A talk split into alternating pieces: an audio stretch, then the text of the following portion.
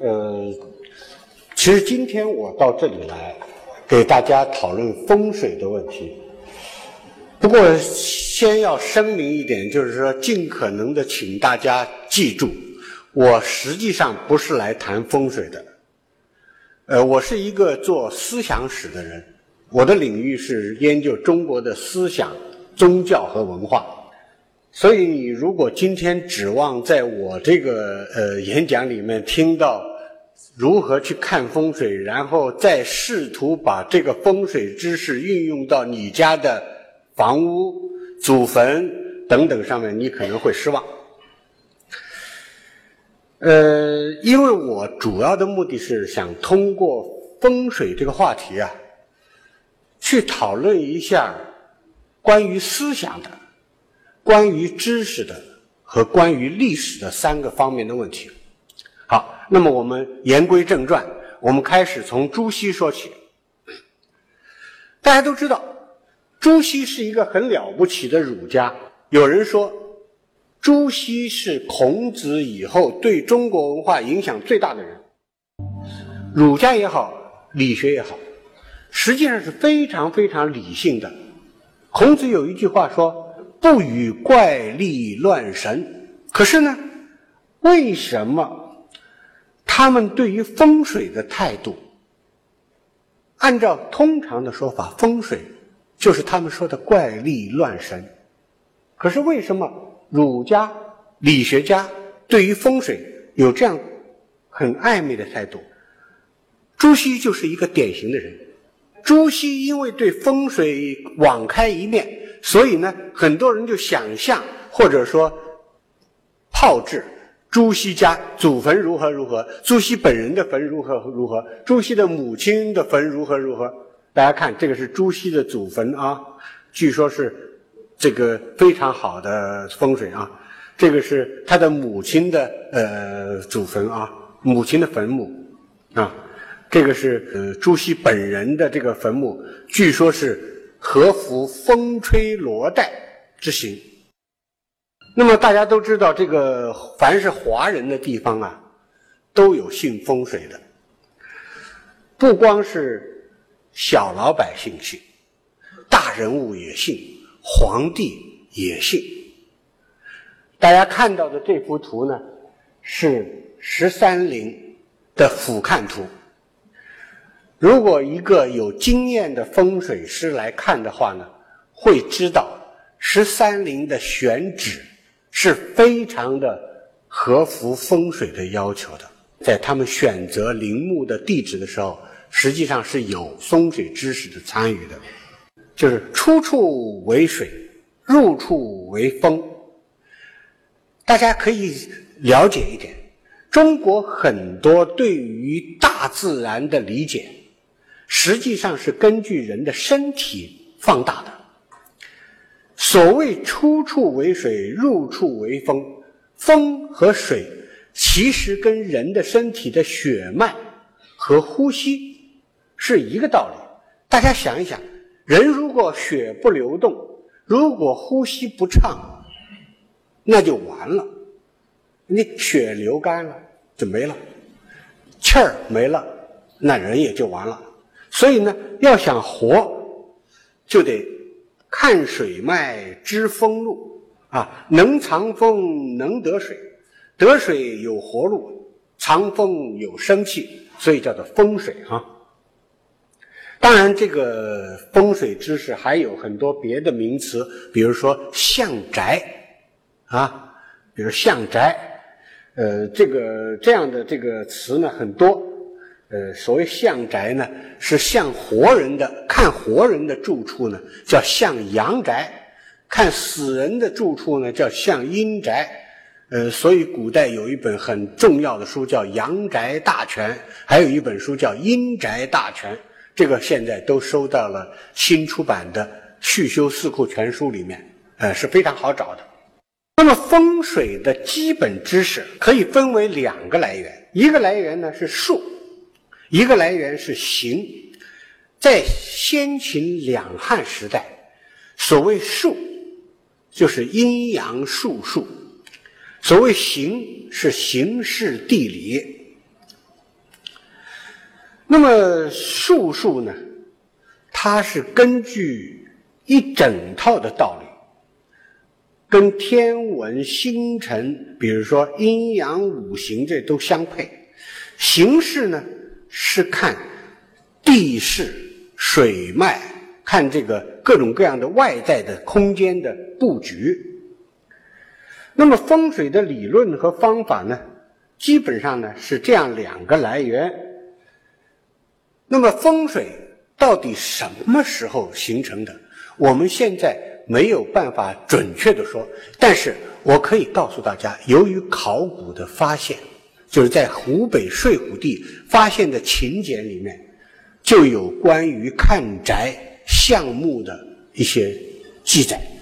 不过我要提醒大家。汉代甚至到魏晋南北朝时代，风水的知识是非常粗糙和简单的，非常简单的，没有那么复杂。真正的复杂是在唐宋以后，一大批知识分子进入风水领域。一般来说呢，要背山面水。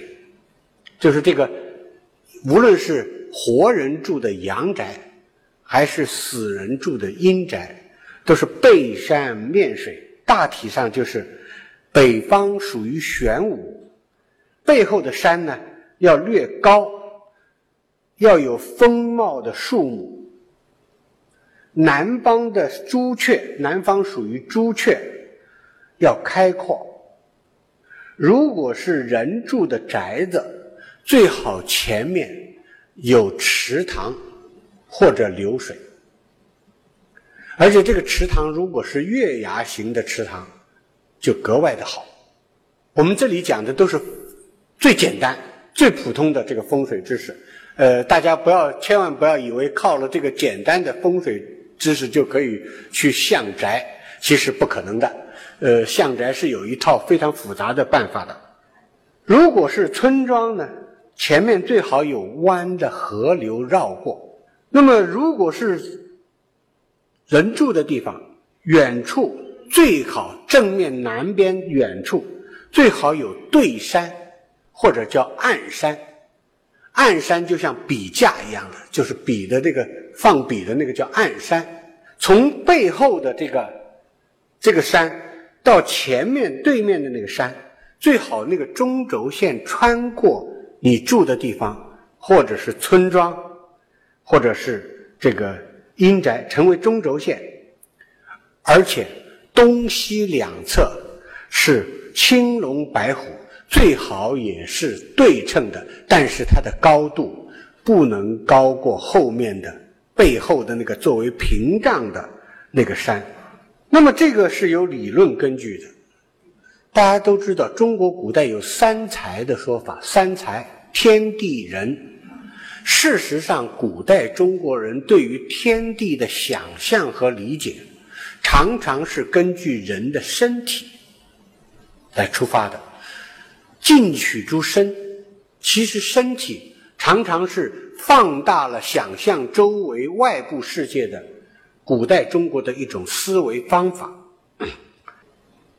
他们想象大地跟人是一样的，有生气流注啊，这种生气流注的脉络叫做龙脉。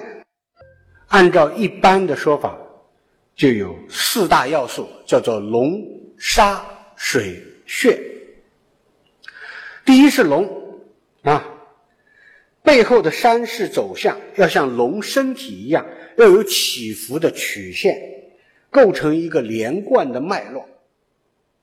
象征着从祖先到子孙是脉络绵延，又像这个人的血脉一样运行无碍，到一直从远远的山一直到你最后到你这个住的这个地方，它背后的那一座山，那个脉络要清晰。你背后的那座主山就叫镇山，又叫做来龙。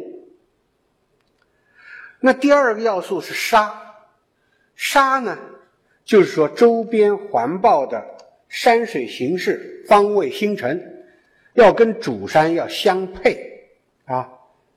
主山呢是君，环抱的群山是臣，君臣之间要有配合，而且要有差异。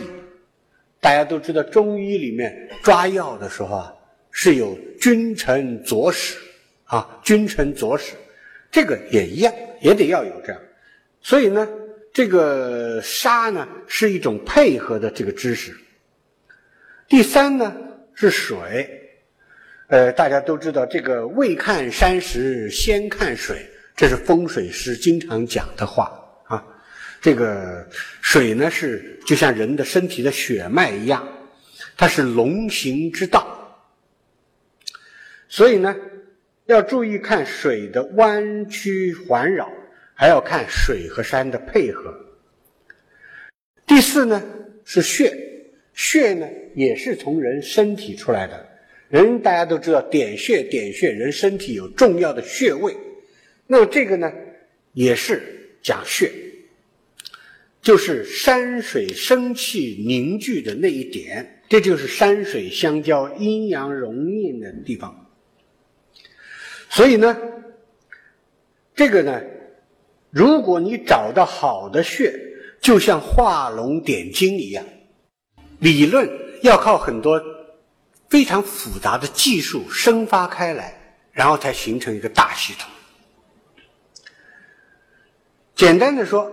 就是内形看房屋或者墓地的形状，外形看居宅和墓地和周围形势的配合，然后根据阴阳五行的原理测定对这个居住者将来的祸福的结果，最后加上去对于居住者的祸福的预测，就是风水师要做的。最后的目的，但是恰恰就是这一点是在我们思想史研究中，它是属于被摒除在外的部分。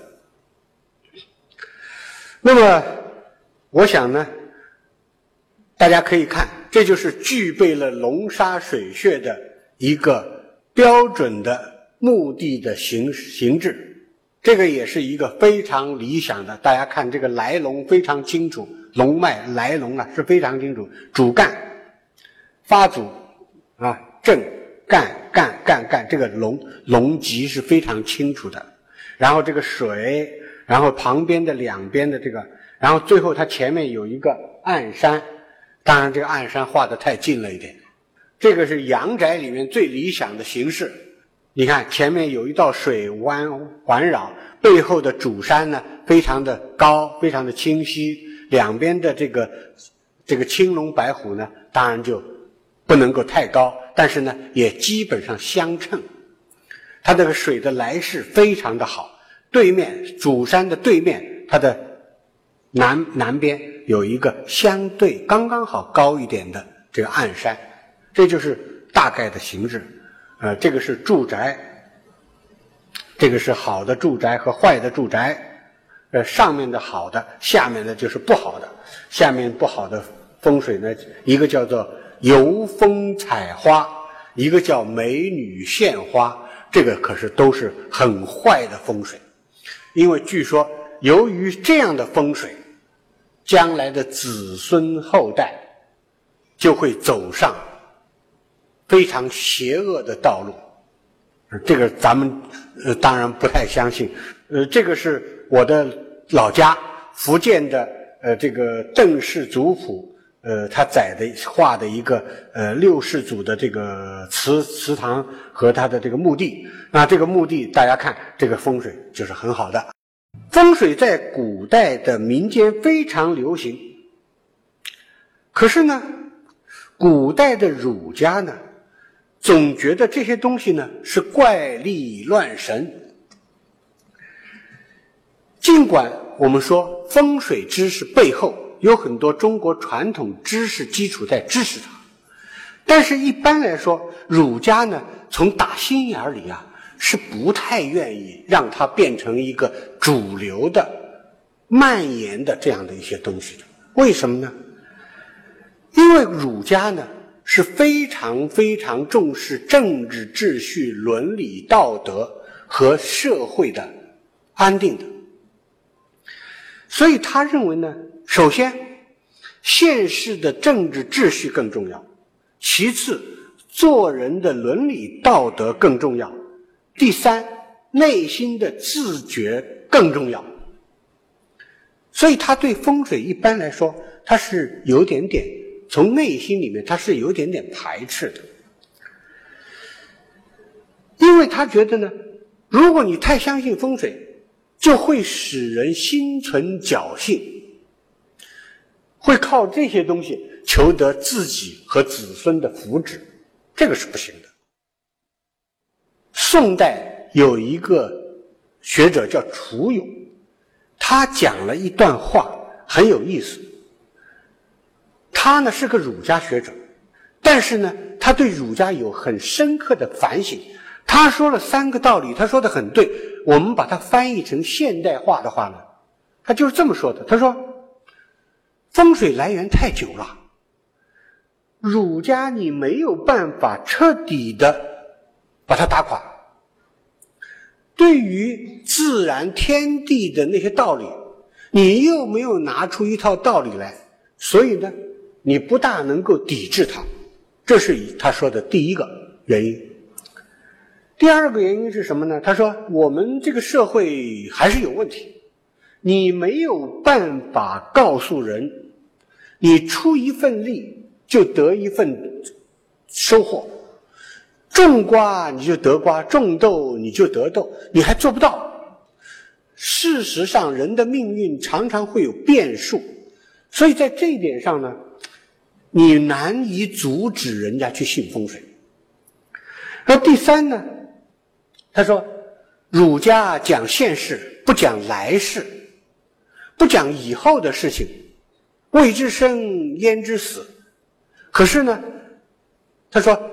群就是这个呃民众啊，他总是想知道以后的事情的，想知道以后的事情呢，要给他一点信心。可是你不给他，他只好去信别人。哎，这个人讲的话，呃，有点道理。虽然他是一个儒家的学者，但是他能看到、反省到儒家的这一点，我觉得他看到了很多问题，比如说。这个很伟大的一个皇帝叫宋仁宗，也是执政时间非常长的皇帝。在他的时代，出现了像范仲淹呐、欧阳修啊一大批了不起的学者。可是宋仁宗呢，他就让这个他的手底下的人去去去做，去编一本书，叫做《地理新书》。这个《地理新书》是我们现在讲风水最重要的官方修的一本书。它的重要性是风水学里面无与伦比重要的。那么当时的大理学家，比如说程颐啦、朱熹啦，后来的陆九渊啦，南宋的朱熹和陆九渊呢，也都对风水的说法表示有限度的赞同。正是因为大理学家们，所有的理学家、儒学家都有这样的比较暧昧和宽容的态度，所以。风水在宋代以后就越来越有存在的空间。大家看，这是《白猿经》里面所载的这个日火下降、阳气上升图。你看，要看多少因素啊？这个风水的参数是越来越多。如果你仅仅是几个参数，说，哎，龙、沙、水、穴，后面山、前面山，左边两边都是山，前面有一道水，我也会看。可是跟大家讲，我看了很多风水的书，我还是不会看。甚至呢，他们还看越看越大，不仅仅是看阳宅和阴宅，甚至还成了城市的设计师。有一座城是完全按风水师的设计来的，这就是四川的阆中。这是完全按照风水师的设计设计出来的。按照风水理论的说法，人。呃，这个风水应该有三道：一是心道，二是目道，三是足道。也就是说，你心要到，眼睛要看到，而且你要亲自有实践去走。所以风水也叫做三道心法。风水的理论，它基本上它是按照阴阳五行、八卦、十二支等等这样的一些理论来的。大家看，风水师看风水用的罗盘，它的复杂性，这是现代风水师的罗盘。大家看这里面要看多少个参数，复杂到这种程度。那么它的基本理论，就是我们古代的阴阳五行。那么，古代的阴阳五行在西方科学没有进来的时候，是我们中国古代人一直延续和贯穿的一个思想基础，或者说知识基础。它是中国古代认识一切现象的宇宙观。这个宇宙观把所有的领域都可以贯穿起来。所以呢，风水理论就是在那样的一个知识基础上被奠定的。如果你把风水还原到那个知识基础上，它是很合理的推断出来的东西。大家看，这个是阴阳五行的，这个它可以贯穿很多五行，不仅可以看五行，可以看五方、五季、五帝、五神等等等等。如果生活在那样的一个知识世界里面，我们会把风水、中医以及一切的对于自然的解释，看的都是理所当然、天经地义的。我们换句话说，就是天不变，道就不变。如果知识基础不变，那么它衍生出来，它所支持的所有的知识，都具有那个时代的合理性。从我们做历史的人来看，我们把它还原到历史的时候，我们得承认，它不仅仅是我们简单的说它是一个迷信，它可能是迷信，但是它在历史上，它有它合理性的时代。大家看，仔细看这个左边的这个房子在什么地方？为什么要放在这样的一个山和水的环境里面？这两个风，这个山水画。你从这个布局上来说，即使是风水师，他也会承认是好的。所以，当我们去看外国人画的山和水的形式的时候，我们会发现，中国人对于什么是好山水，似乎受了风水的影响很大。他跟外国人审美中的那个好的风景似乎不太一样，这就是中国特色。我们今天怎么样来对待它？是不是我们可以从里面寻找一些资源？现在已经有人提出过这个问题了，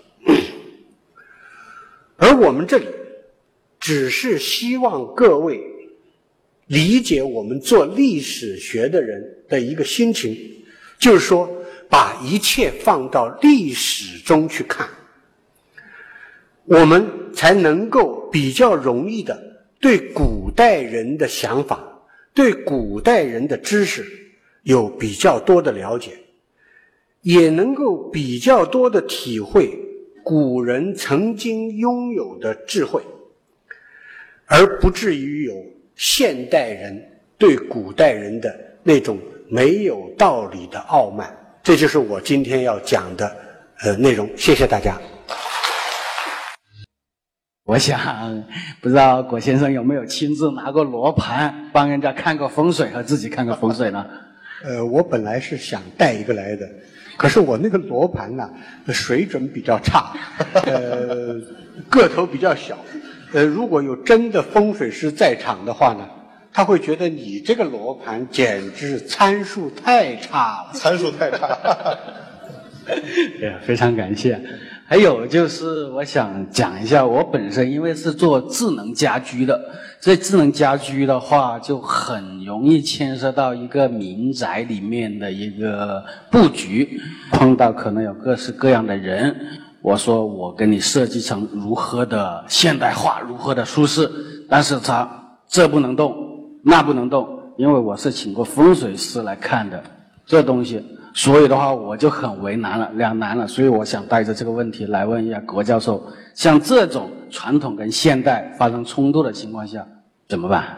我在香港的时候，我曾经跟两个风水师去看过风水，那么他们的选择地方，后来私下交流的时候，他也说，我要找一个地方，这个风景很烂，我也不能，也不行的。所以呢，他一定也会照顾到审美那一面。至于到房屋内部，我想呢，大概跟风水的理论结合的不是那么紧，但是我想也不至于发生太多的冲突。但是我觉得你的身上负担的一个最重要的责任，就是因为你在做家居啊这些东西，恰恰就在你的这个日常的工作里面承担了如何协调。传统的知识和现代的知识，传统的审美和现代的审美，恐怕这个你的责任比我要重得多。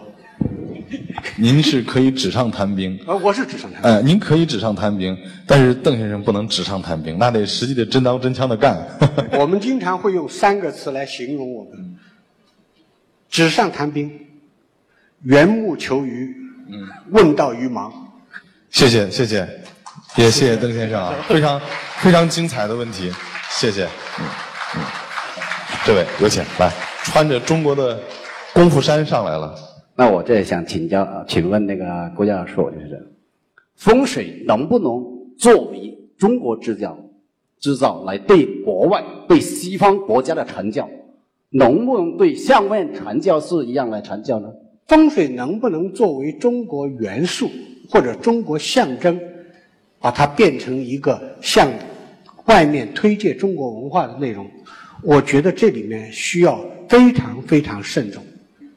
我到这个美国的密歇根大学去去做一个演讲，讲那个道教。当我讲到脐下三寸有丹田，丹田有气，所有的美国学生在那摸，都这样，都摇头。他根本就不能够感受说，这里明明是一堆大肠，所以这个风水知识和这个呃所谓气功，就是这一类，就是道教的所谓养性术，或者说道教的内丹术这样的东西啊，是非常非常难讲的。你讲风水，他就马上就会联想到这个就是坟墓。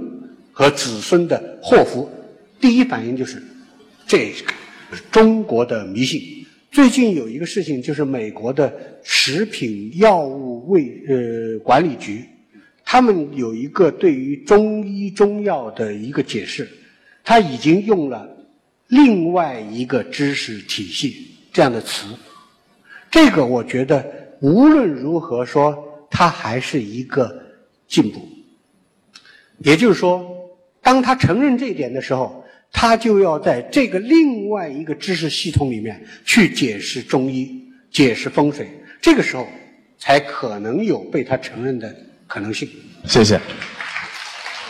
我们现场还有哪位朋友有问题啊？您可以随时举手，然后我们用快节奏来提问。好，这位。我想问一下呢，就是葛教授，对于我们现在的人来说，就是在这个风水当中。到底有哪些东西是可以去吸取的？有哪些东西呢？我们要去把它来排斥的。我们对于过去中国留下来的很多东西，呃，都要抱着一个同情的理解。所谓同情的理解，就是你回到那个时代去想象它，这就是我们讲的同情的理解。因为你如果不回到它所产生和适用的那个年代。你不大可能理解他为什么会这样想，会这样做。所以做历史学的人特别希望的就是，读我们历史学书的人，能够跟着我们一块儿回到那个时代去体验和想象。那么风水的知识，它同样也是这样。而且我觉得刚才葛教授讲的非常好啊，还有前面提到也很有意思，就是。人总有一个欲求，就人要追求一种合理性，所以呢，不光是知识分子，他要建立一个逻辑体系。知识分子只是用科学思维的方式建设一个逻辑体逻辑体系，所有的人，每一个老百姓都会给自己建立一个逻辑体系，包括这个这个，可能更多的人是用信仰、用宗教，他建立一个体系来解释你的合理性。哎，谢谢。还有哪位朋友有问题？来，这个，哎，我们前排这位先生先。其实我问一下，现在的这个生活中啊，其实都很多里面对风水知识的。打个比方，你坐个椅子在后面，所谓是坐式相空，啊，左右边比后面都低一点，嗯，啊，还有前面的这讲台，他就说您生活当中有很多的地方是跟风水有关的，比如椅子，这个靠背儿比扶手要高一点，讲台这儿是吧，也是也是一样的。对对对，呃，我想呢是这样，嗯呃，当你心里面有风水的知识的时候，你可以看到满眼都是风水。这个可能也是。但是如果说，呃，我们这满屋子都是老外，嗯他看到一点风水都没有。嗯，好，谢谢。还有哪位？现在呃，人们对风水的话，比方说买房子啦，呃，或者是出行啊怎么的啊，那么在这个使用这个罗盘的时候，能不能举一个具体、稍微具体一点的啊？说实在话，我这个人呢，对风水呢，关心的是他的那个知识，在他那个时代为什么具有合理性，这是我做思想史的需要。我本人并不相信这个风水能够决定什么。那么他呢，我买房子也绝不依靠风水。非常感谢葛教授给我们带来了一个很精彩的一个演讲。其实，如果说我们给今天的这个演讲做一个总结的话，葛教授讲述的核心呢，就是我们怎么样去理解风水。而风水呢，它本身实际上也是一种世界观，就是人们怎么看待世界的一种观念。好，非常感谢各位参与今天的讨论，谢谢大家。也再次感谢葛教授，谢谢，谢谢。